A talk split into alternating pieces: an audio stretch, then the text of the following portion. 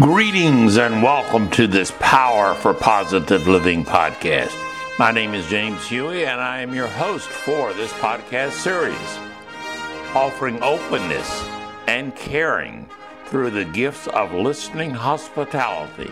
I invite you to join me as we explore diverse topics for enriching the quality of your life. Power for positive living and friendship.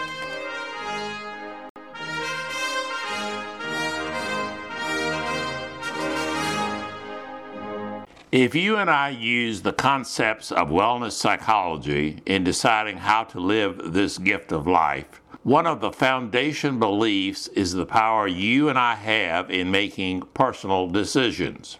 The verb to choose is often considered the basis on which we decide our own life path. Accepting this concept of personal choice as a foundation for our life journey is usually just a beginning. The actual life path that you and I choose for ourselves is individualistic in nature. There is no one way which fits all people. The process of choosing is personal to the way we have been taught, what we have learned from others, and from our own life experiences. No one's life path is the very same as that taken by other people. Each of us has a very unique path to live. What we learned from previous days on how to make choices is very special to us as the individuals we are. Have you taken the time and invested the energy to learn more about your own personal style in making life decisions? Have you structured your decision making to operate mostly on a habitual style? Do you find that the effort to make life choices tends to be energizing or draining? Does most of the input for your life choice decision making tend to come from your own experiences?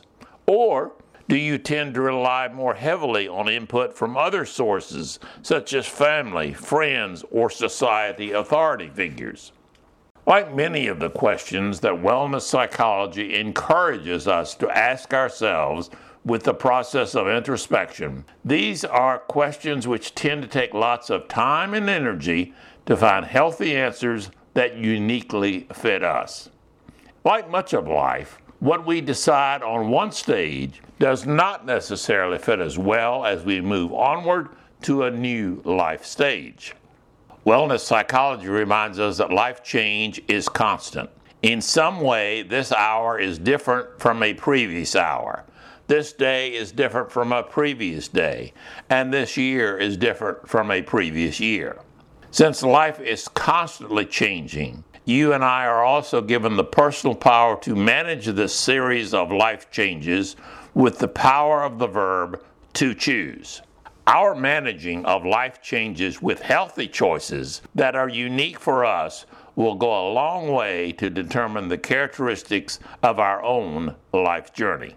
There are many choices available to us in choosing a healthy and positive lifestyle. As we age, one major series of choices comes to the forefront. Spending some time with focus on this example can assist us with this choice process as well as offering possibilities for other life choices. As a senior citizen, I find myself confronting new choices on how to find a positive balance between physical health and mental health. Life as a senior is significantly different than when I was an adolescent or even when I was a young adult. My choice processes also tend to be different now than when I was a younger person. One way many of us tend to frame our choice options is to structure it into a binary format. In this specific example, do I tend to see the importance of a choice supporting my physical health as more or less important than choices supporting my mental health. While my life choices in this area were just as important during my younger years as they are now, I did not tend to see it that way or even understand the importance of my choices. In the ways of youth, I once at a time thought life just happened. I did not fully understand that all choices do have consequences. This concept of consequences is now often mentioned as a part of my own individual life journey. This third C of living now joins the two previous C's of change and choice as options I have selected to influence my life journey. After decades of living, I have learned that much of what does or does not happen is a result of what I choose. Not everything in my life is a result of my choices, just many things, and often more than I was aware of years ago. We humans often tend to state our life choices in a binary format. It tends to be easier when our choices are labeled as either or, good, bad, right, wrong. Since few of us tend to have a goal of making our life more difficult to live, the appeal of a binary format in choosing options has a very strong, even though simplistic, appeal. Choosing between two options can often be easier rather than multiple choices that a continuum format offers. Multiple options, like the concept of degrees, often gives us more choice along with increased difficulty in selection. An example that can eliminate the difficulty in making the choices can be the recent virus pandemic. For most people, this was an entirely new living experience. I know that although I have lived for many decades, I have never had a similar experience for this length of time. I faced options that were new for me, and my catalog of previous life resources were in short supply for the current choices I was being asked to make. I faced new choices and, in some cases, needed to find some new ways of managing this life change. Yes, living for many years provided lots of experience in problem solving, but new options were offered for this pandemic period since the major problem in life had also changed. The options were different for me to choose, but I, as a human individual, had grown differently. I had grown older, and many of the resources available to me to make choices when I was younger, they were different now than when I was an adolescent or even as a young adult. Using the binary structure, I found many of my options were framed as being positive or negative for my physical health. I found the same for options with my mental health. They were often labeled as either being good or bad, right or wrong, healthy or unhealthy. With this binary format, it would seem that some feelings, thought, attitude, or behavior would be a positive for maintaining my physical health while posing a possible negative outcome for my mental health. The same thing happened in reverse when I saw a positive mental health option and realized that it could result in a negative for my physical health. A pandemic creates strong feelings of being isolated and being alone. To enhance our physical health, we were encouraged to maintain isolation at home. If we were to choose a physical situation where possible interaction or contact with another human could take place, an additional requirement such as physical distancing or wearing a mask were recommended. My society was relatively clear what was best for humankind overall. I was to decide and choose what was best for me as an individual with lots of rules and shoulds offered by society. If I was to be a loyal and caring part of my society, then the belief was that I should follow the dictates of others even when my own processing might reach the very same or a very different conclusion. Me, as an individual, includes the emotional and mental aspects of thinking, feeling, and behaving. My physical self does not operate in a vacuum. It is affected by the decisions made in my emotional self to maintain my personal mental health. During the same pandemic, when I was told to stay home and isolate myself, my emotional components were reminding me that I was still an emotional human being. Having someone tell me that a certain option was for my own good or for the greater good, even when I might agree, did not remove the human needs that I still possessed. What was my emotional choice going to be when it complemented my physical health choices? There would tend to be lots of compatibility and little inner conflict. Choosing was much easier when physical and mental health choices were compatible. My emotional self was reminding me that as a human, I had thrived on active interaction with other people for my entire life journey. The degree of interaction had varying degrees depending on the persons involved and my individual needs. But overall, my need to interact with other humans is, has been, and probably will continue to be high. One degree of closeness to other humans might be determined by my decisions on relating with family and friends. I could choose a different degree with fellow volunteers at the senior center or at the hospital where I volunteer. Another different type of interaction could occur when I visited dine in restaurants or participated with other group activities such as travel. After spending a life path of actively interacting with others to various degrees, I realized certainly was difficult for me as a human being to go cold turkey with a complete withdrawal of human interaction. I believe we are basically social animals and we need the presence and contact with other humans to maintain our mental health. I know I need the presence and contact of other humans if I am going to see myself as a mentally healthy person. How much of that contact requires in person's presence can certainly vary with the individual, but it is a high need within this individual.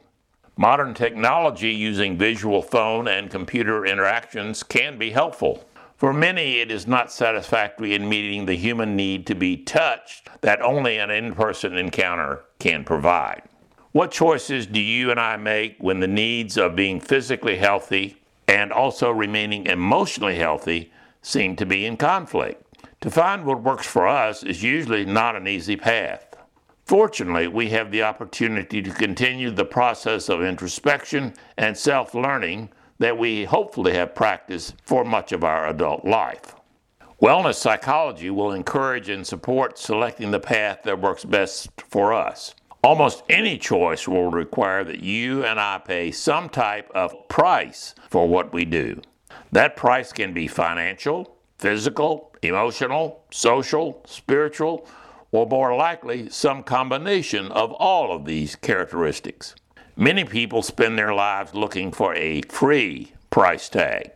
Even with the experience of seldom finding one, they still tend to keep looking since free is the price that many people choose to seek first. These persons operate with the guideline that free is best. Life teaches us that seldom do we experience a life choice that comes entirely free. We recall that our power to choose comes with the outcome of a consequence or price. We can better understand that much of our decision making for our choices is truly about our ability and willingness to pay the necessary price. Please recall that one's ability to pay the asked for price is different than one's willingness to pay. It is also helpful to recall the reverse that one's willingness to pay a price is different than one's ability to pay the asked for price.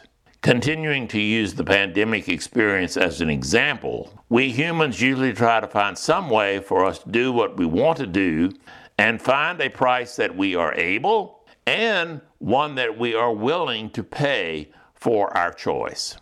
Most of us do not want to change what we have been doing before today. Usually the consequences appear unattractive to us for some reason, or we probably would have considered changing our feelings, thoughts, and behaviors before the pandemic. How do we manage to reconcile the choices we have for our physical and mental health when often they appear in contradiction to each other?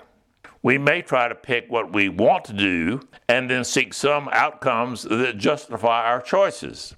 We can use mental defenses like rationalization, anxiety, denial, etc., in our efforts to find an affordable price, a price that we are able and willing to pay.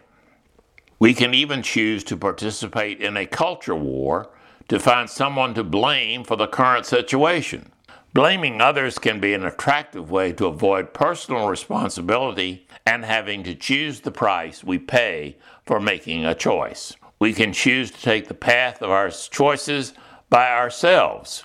We can also choose to take the path that others have chosen for themselves and make it ours. We can use introspective processes to sort options and then reach a personal decision. We may talk it out with a friend or family member. We may engage in fantasy and pretend that we are not really making a choice with consequences. The list of options for what we can choose to live our life is virtually endless. Wellness psychology will encourage us to find our own personal path in the making of difficult choices. We shall be reminded that there really is no one way that fits everybody. You and I are responsible for the path we choose for ourselves. As humans, we have the personal power to choose the options that fit us. We retain the decision making power to decide on the price we are willing and able to pay for the consequences of the choices we make. Choosing to live life is not free. Hopefully, we select the process of maturity in selecting truth for ourselves. In finding this personal truth, we find ourselves choosing a path that allows us a healthy balance in making difficult life choices. Whether we are choosing options for our physical or our emotional needs, the healthy human tends to be one that allows a balance of choices between his or her individual needs, regardless of the difficulty for implementation.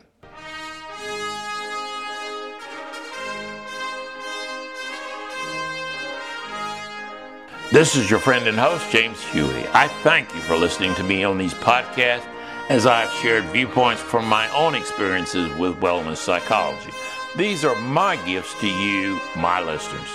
Please join me next time as we continue to explore diverse topics to enrich the quality of your life. Also, feel free to re listen to other podcasts in this series, which are now posted on our website at pfpl.us. As your friend and host, I always encourage you to value and nurture yourself as the unique human individual that I believe you are. Until next we meet, I remain committed to power for positive living and friendship. Good day.